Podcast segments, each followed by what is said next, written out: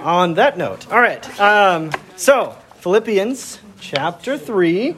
Uh, we're going to be reading the first 11 verses.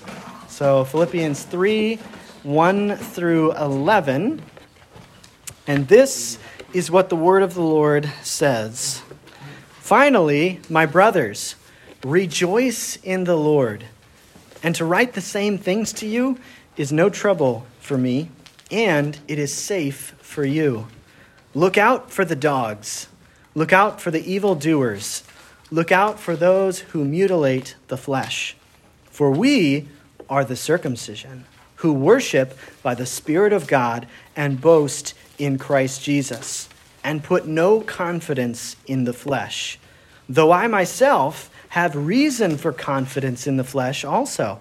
If anyone thinks he has reason for confidence in the flesh, I have more circumcised on the eighth day, of the people of Israel, of the tribe of Benjamin, a Hebrew of Hebrews. As to the law, a Pharisee. As to zeal, a persecutor of the church. As to righteousness under the law, blameless. But whatever gain I had, I counted as loss for the sake of Christ. Indeed, I count everything as loss because of the surpassing worth of knowing Christ Jesus, my Lord. For his sake, I have suffered the loss of all things and count them as rubbish, in order that I may gain Christ and be found in him, not having a righteousness of my own that comes from the law, but that which comes through faith in Christ, the righteousness from God that depends upon faith. That I may know him that is Jesus and the power of his resurrection, and may share in his sufferings, becoming like him in his death, that by any means possible I may attain the resurrection from the dead. This is God's word. Father, we ask that you would write the truths of this passage on our hearts. Lord, I pray that you would be at work among us. And we ask this in Jesus' name. Amen. So if you have ever if you've ever tried to learn an instrument, or if you have ever uh, ever seen other people try to learn an instrument, you see that generally speaking, uh, it is not something that people instinctually can just pick up and play. In fact, most of the time, you will see that when, uh, when you first get the instrument, uh, your instinct on how to play it is wrong. In fact, if you've ever taken guitar lessons or piano lessons or anything like that, it's like as soon as you meet with someone who is a professional, they're usually like telling you that you're doing 87 things wrong before you've even tried to play, right? And I, I remember a, uh, a I have several uh, fond memories of, um, of my uh, nieces and, and nephews. Um, my brother has five kids, okay? Um, and so I remember them coming into my room um, at one point, and I was practicing some worship songs. And um, I remember them coming into my room and listening. And sometimes they would jump up and down on the bed while I'm playing. And then they would uh, they would come and they would be like, "I try, can can I can I try?" And so I'd hand them their guitar, and their instinct was not to make chord shapes and to strum this beautiful thing. Uh, their instinct was to do this. So, like, smack the outside of the guitar and, like, beat on the strings. And it was like their instinct was wrong, right? What they, how they thought they should play the guitar was incorrect. And tonight, in the passage that we're looking at, Paul is actually trying to, uh, once again, he's trying to prepare the Philippians for the reality that there's a real possibility that he may not be released from prison, but rather could be executed. And so he is giving them this next section about a particular group of people that uh, think they know how to live rightly before God but in reality, they don't know what pleases God. And so, if you're taking notes or if you have the handout in front of you, you'll see that the main theme of this passage, what we're, what we're going to talk about, is that if you desire to live rightly before God, then you must put your confidence completely in Christ. If you desire to live rightly before God, then you must put your confidence completely in Christ.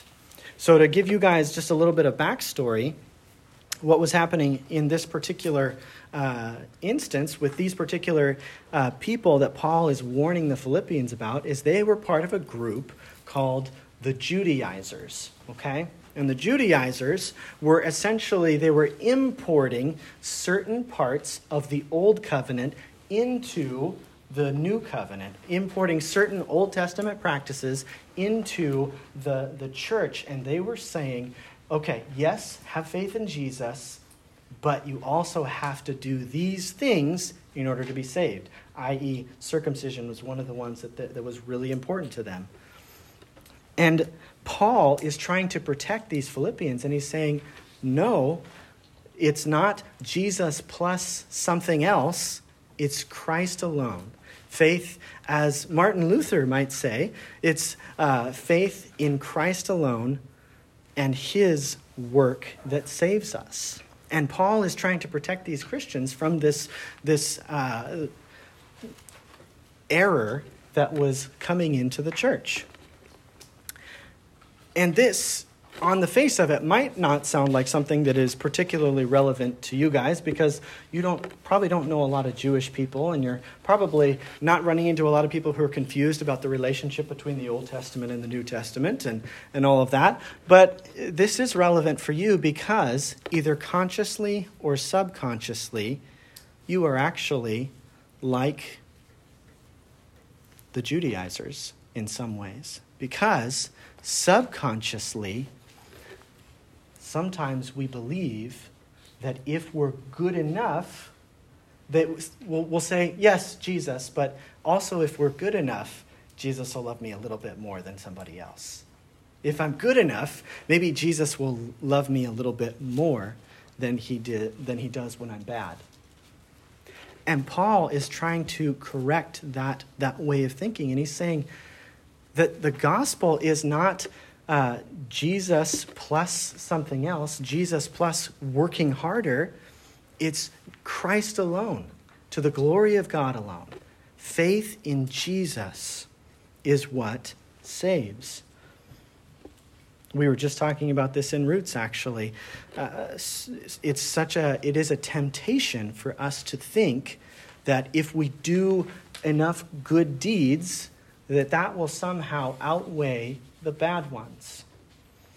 But here's what the Bible says the Bible says this is that your sin will always outweigh your good deeds. Sin is always heavier than good deeds in the, the scales of uh, salvation, if you will. The only thing that saves is faith in Christ alone, confidence in Christ alone. But we're hardwired to think this way. We really are. We, we think uh, that if we can do something that makes us uh, commendable to God, then maybe He'll be okay with us. But the truth is, is everything that you could ever offer God, apart from faith in Christ, will never be commendable enough your best efforts are only accepted if you are in Christ. Isaiah had this to say. He said, All of our righteousness is like a dirty rag. In other words, the only, the only righteousness that God will accept is the righteousness that's a gift from Christ to his people. So this passage is very relevant for us. And so, if we're talking about living rightly before God, and, and someone who lives rightly before God is someone who puts their confidence completely in Christ, then we should ask the question what, what, kind, of a, what kind of a person is this?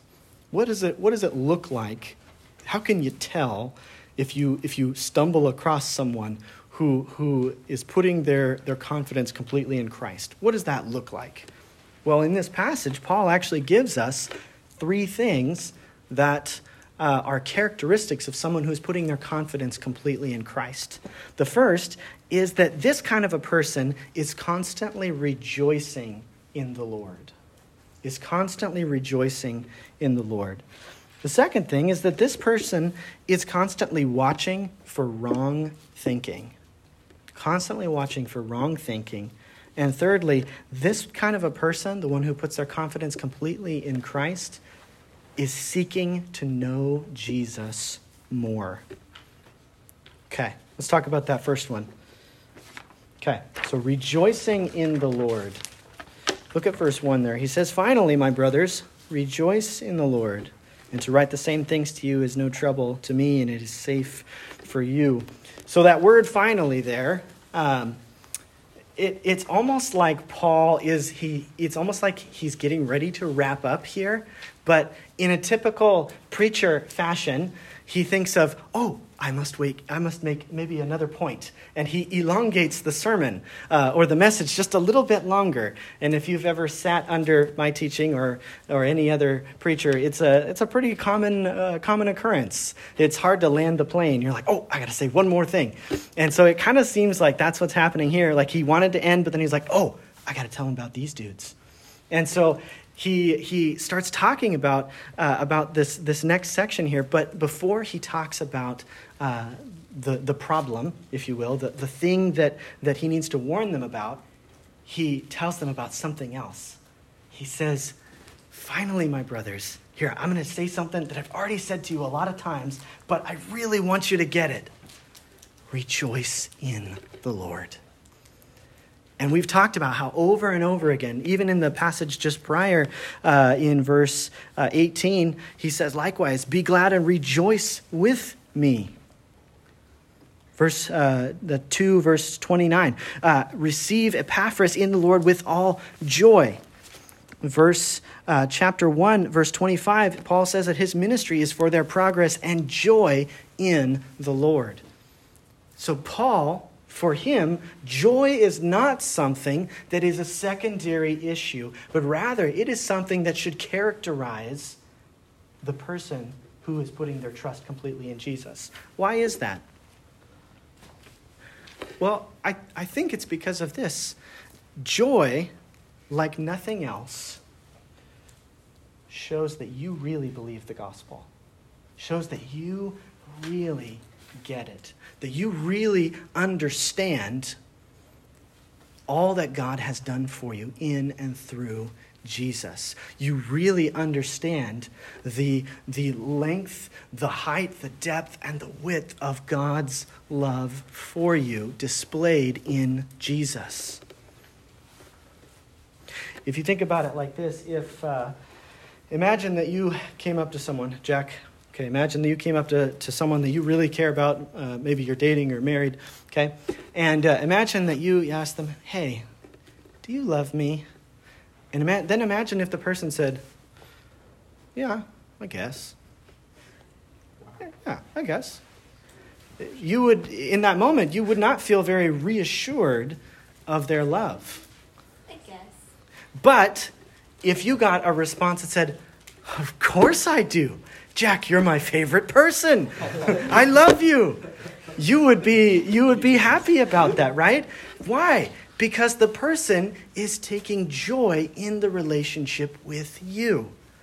And the same is true for our relationship with Christ. Joy is not something that can just be uh, thrown away like it's irrelevant. Jesus is the most important person in the universe. And yet, oftentimes, we treat him like he's just uh, the bag of chips that comes with your sandwich.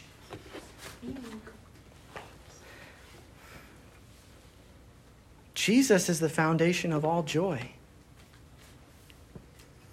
And God calls us, He commands us to rejoice in Him, to rejoice in the Lord. And this is, this is this kind of joy really shows that you understand the gospel. really understands that you get it. So, my question for you is Are you someone who rejoices in the Lord? Does your heart desire to be constantly delighting in God? Or are you like the little kid at Christmas who, upon receiving all of the gifts, focuses on those gifts and delights in them and takes joy in them and forgets to remember where they came from? Are we ungrateful people? Are we people who do not recognize the source of all of the love and blessings that we have received? If you're honest, more often than not, your answer to this question and my answer to this question is no. We do not rejoice in Jesus the way that we should.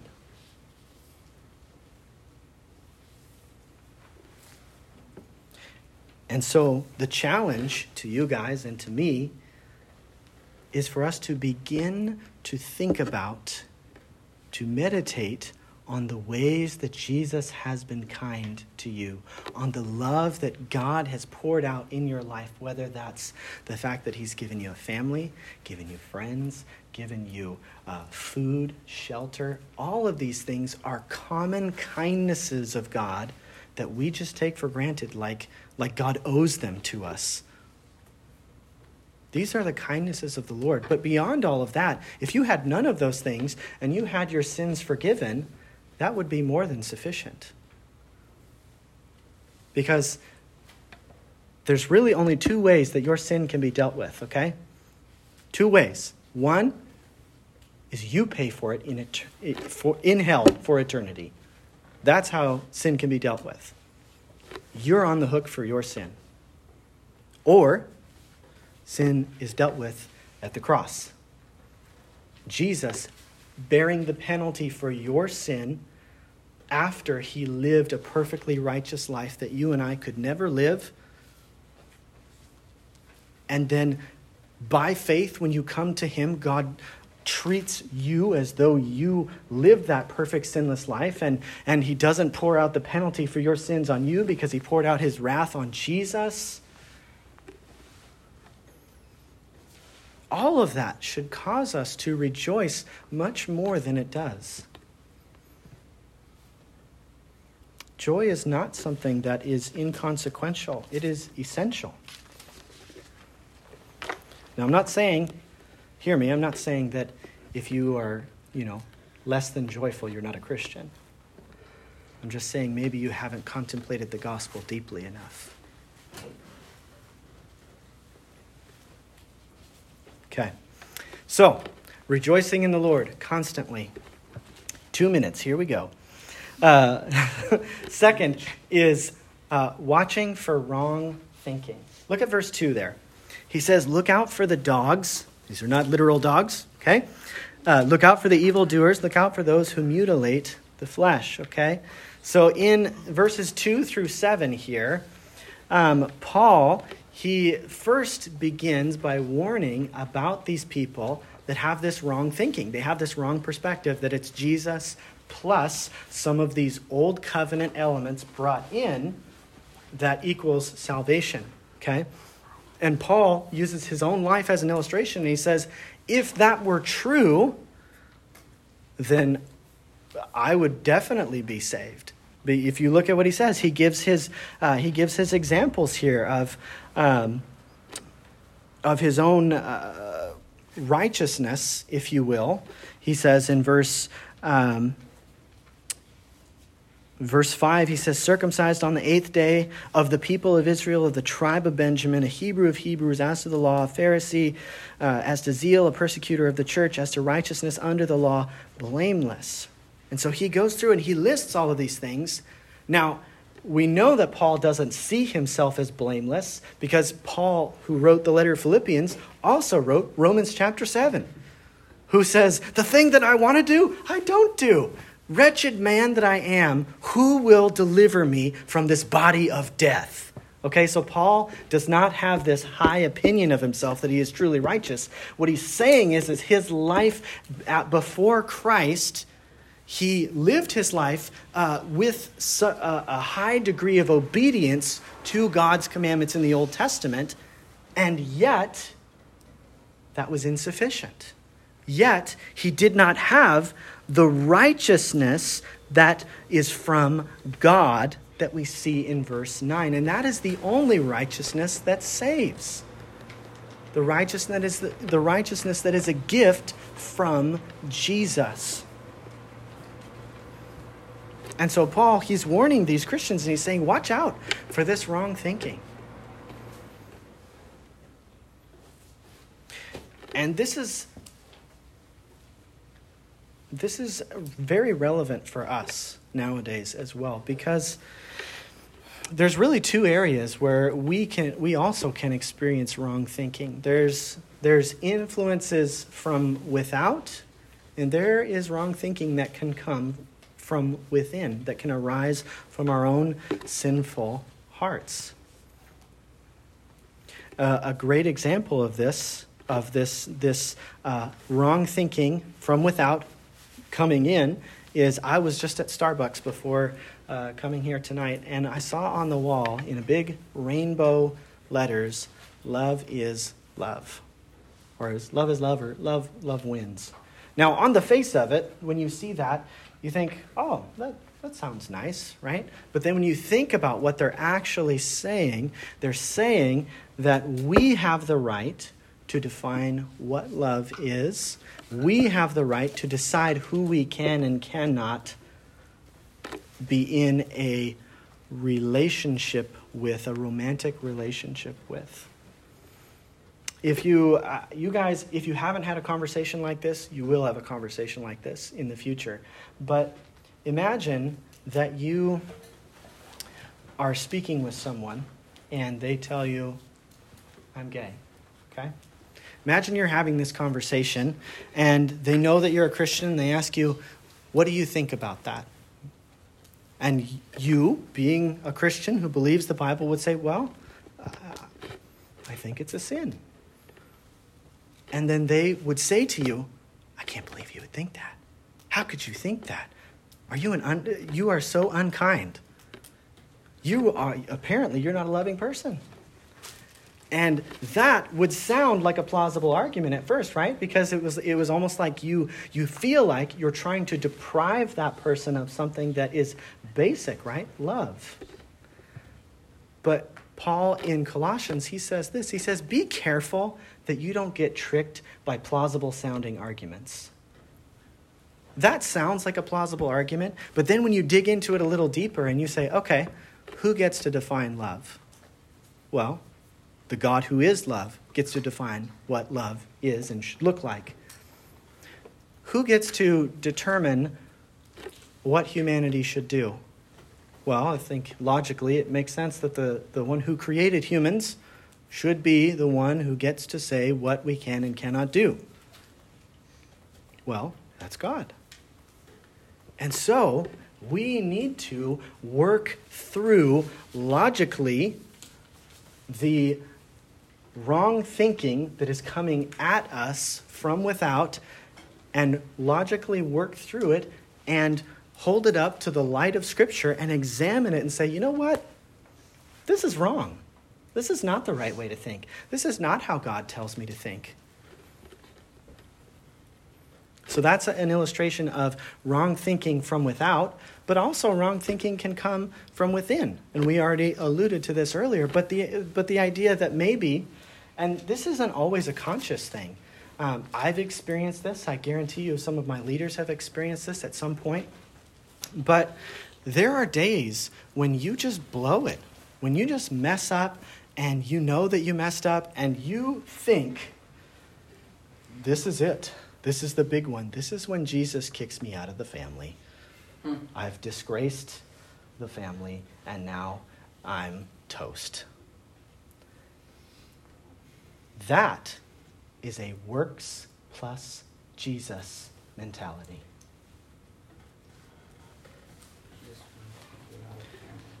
That's right.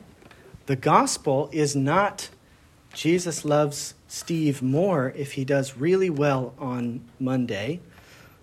But the gospel is Jesus loves Steve every single day. And while Steve was an ungodly sinner, I know that's hard to imagine for you guys now, but while Steve was an ungodly sinner, Jesus died for him. While Luke was an ungodly sinner, Jesus died for him.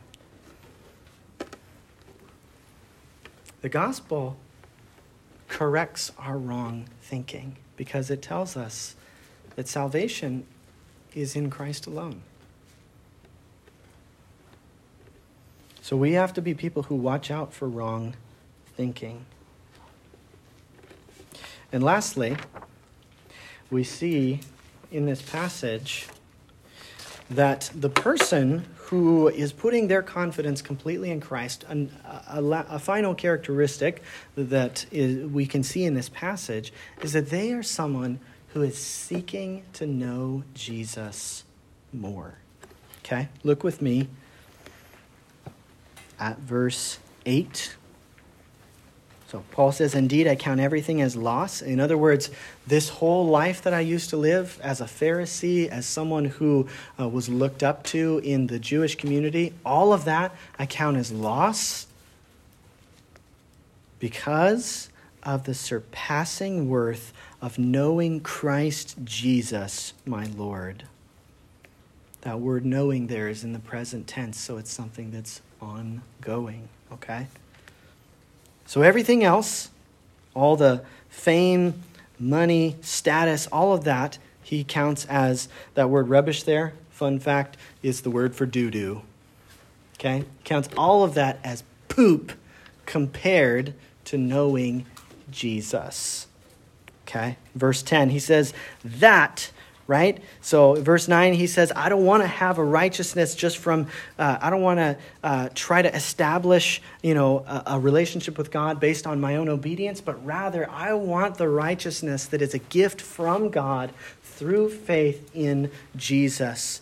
And he wants to know Jesus, verse 10. And so Paul explains in these last few verses that the most valuable thing in his life is Christ and getting to know him more and more. And this is something that Paul, if you read a little bit further, he, he says in verse 12, he's like, I haven't even achieved this goal yet. And this is the Apostle Paul, okay? It's like, I haven't achieved this goal, but I, I, in the next section, he's saying, I'm pressing on. I'm seeking to know Christ more.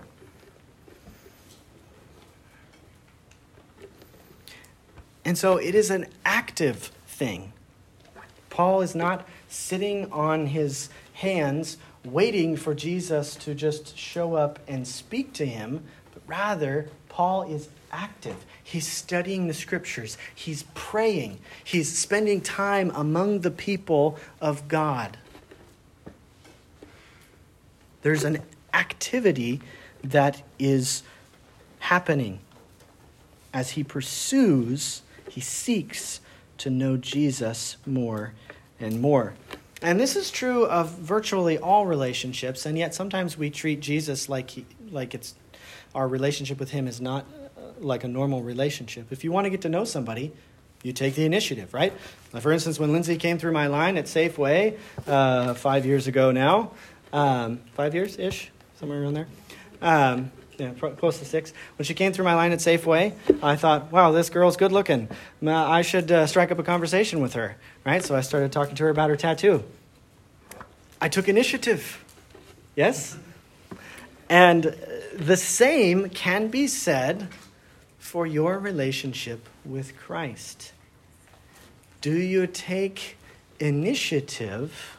Do you take action? Are you seeking to know Him?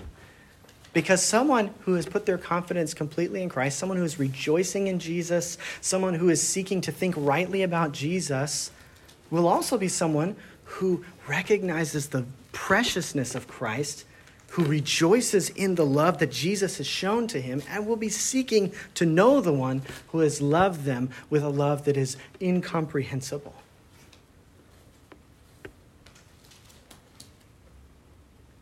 So, can you say the same as the Apostle Paul? Do you think that everything in this world is rubbish compared to knowing Jesus?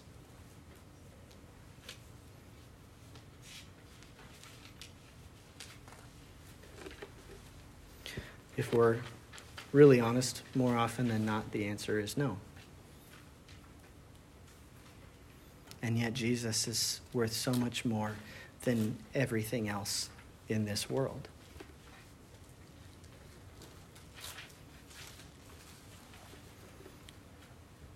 And so, someone who has put their confidence completely in Christ is someone who sees the value of Jesus, sees that he is worth every song that we could ever sing, as that one song says, worthy of every song we could ever sing. And so for us, we, here's my challenge to you is that you be someone, if you consider yourself a Christian, who is seeking to know Jesus more. Don't just show up on Sunday night and expect me to spoon feed you the word, though I delight to do that, and it is my joy to share the word of God with you. But you seek to know Jesus on your own in your daily lives as you open the Word, come with expectancy, expecting that God will speak to you, that Jesus will make himself known to you. Don't just read the Bible like it's a, another textbook in your school uh, curriculum. It's not. It's li- the Word of God is living and active, and God speaks, Jesus speaks through the Word. But are we listening?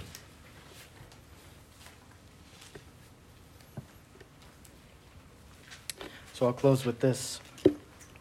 At the beginning, we, we talked about how uh, there's a right way and there's a, there's a wrong way to, uh, to play musical instruments. And it is so easy for us to think that what God wants is mere obedience. Okay, hear this, what I'm about to say to you. God does not want mere obedience, he wants heart allegiance. God does not just want you to obey, He wants your heart. He wants you to love Him with all that is within you. And so when we approach our relationship with God as these people that Paul is talking about in this passage, when we approach it as though uh, it's Jesus plus something else, we're, we're doing it wrong. We're slapping the guitar instead of strumming the strings. God desires for us to put our confidence completely in Christ. And as we do that, He desires for us to rejoice in Him, to think rightly about Him, and to seek to know Him more. May God do that for us. Let's pray.